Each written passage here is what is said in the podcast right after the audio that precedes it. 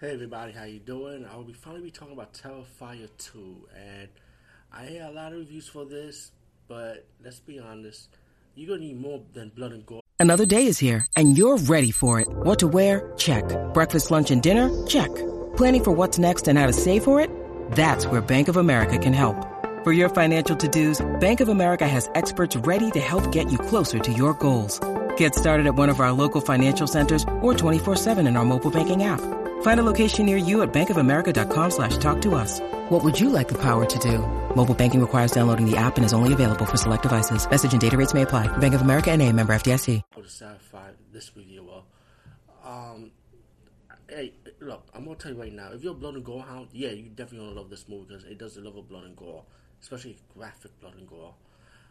But this all this Art the Clown character, I mean, he is scary He's menacing. He is terrifying. I'm not gonna lie. Out of all the clown horror movies I have seen, I think Art the Clown will be number one on my list now. But he is fucking fucked up character, you know.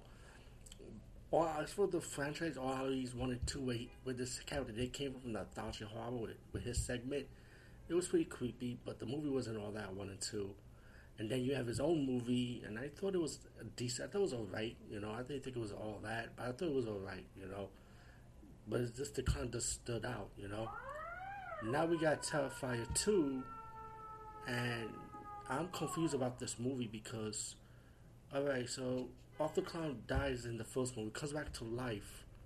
How he came back to life, I don't know. And now it's like, first I got messed when you need mealtime inspiration, it's worth shopping Kroger, where you'll find over 30,000 mouthwatering choices that excite your inner foodie. And no matter what tasty choice you make, you'll enjoy our everyday low prices, plus extra ways to save, like digital coupons worth over $600 each week. You can also save up to $1 off per gallon at the pump with fuel points. More savings and more inspiring flavors make shopping Kroger worth it every time. Kroger, fresh for everyone. Fuel restrictions apply about watching Halloween Ends. Now I'm getting messed up watching Terrifier 2. This is not a good month for me. Two in a row now. I'm not saying I hate this movie. It's just like I know the director's coming out with, with a prequel for this character, and I know the sequel for this movie. So it's gonna be obvious. Maybe he might fill in the gaps. I hope so. But the thing is, now they made this character more supernatural. Now he comes back to life.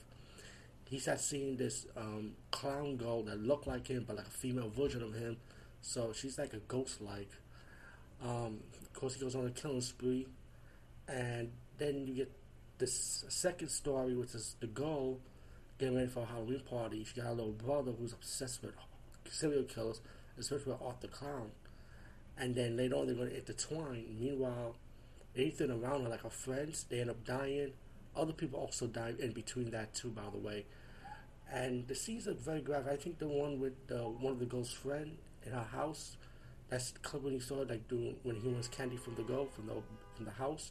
That scene's gonna be super super graphic. I think that was the most graphic scene in the movie, in my opinion. You know, number one on the kill list. Like, you you ever saw the horror movie Pieces, the giallo slasher? He killed that woman just like that, but more graphic because you see it more in detail. Don't get me wrong, slasher does it. T- I mean, Pieces does it too, but they show it more in detail with this one. And don't get me wrong, I'm happy this movie made a lot of money, especially this an independent horror movie to make like 1.5 million dollars. That's fantastic though, and I'm glad this movie made its money. But it, to me, it's just the story of this character now. It's like now you find out about this girl and her family. The father like died of suicide. What they what it says in the story, and the father has like a book about the about all the clown sketches so I'm trying to find out if this family is connected to the father. Is the father Art the Clown himself coming back from the dead or something? I don't know. Like it's weird. that he face Art the Clown before? Like maybe, like I said, maybe when, when the director does the sequel, the prequel to this character, maybe it might reveal more about that sketchbook and so on about the girl's father. You know. But once we get to the climax with the girl battle, and she has to battle Art the Clown protect her brother, you know. Um, it, it was graphic too, but it was kind of silly though, you know, especially with the sword scene. But all in all, I'm not saying I hate Terrifier 2. It just left me under the loop, and then of course you get your twist ending in the credit scene, which you guys stay stay tuned for that, by the way. Um, I, it was connected to the first Terrifier movie, of course, you know, and I mean the kill scenes was good. Don't get me wrong, I'm I'm a blood and gold guy too myself, you know, but it's just the stories that's got me confused in part two. So hopefully, maybe maybe we get the gap fill in for the sequel and prequel, whatever this director's doing. So, and also check my one of my episodes. I do have a movie pitch idea for what if you do Art the Clown versus Chrome Skull, you know, from Laid to Rest franchise.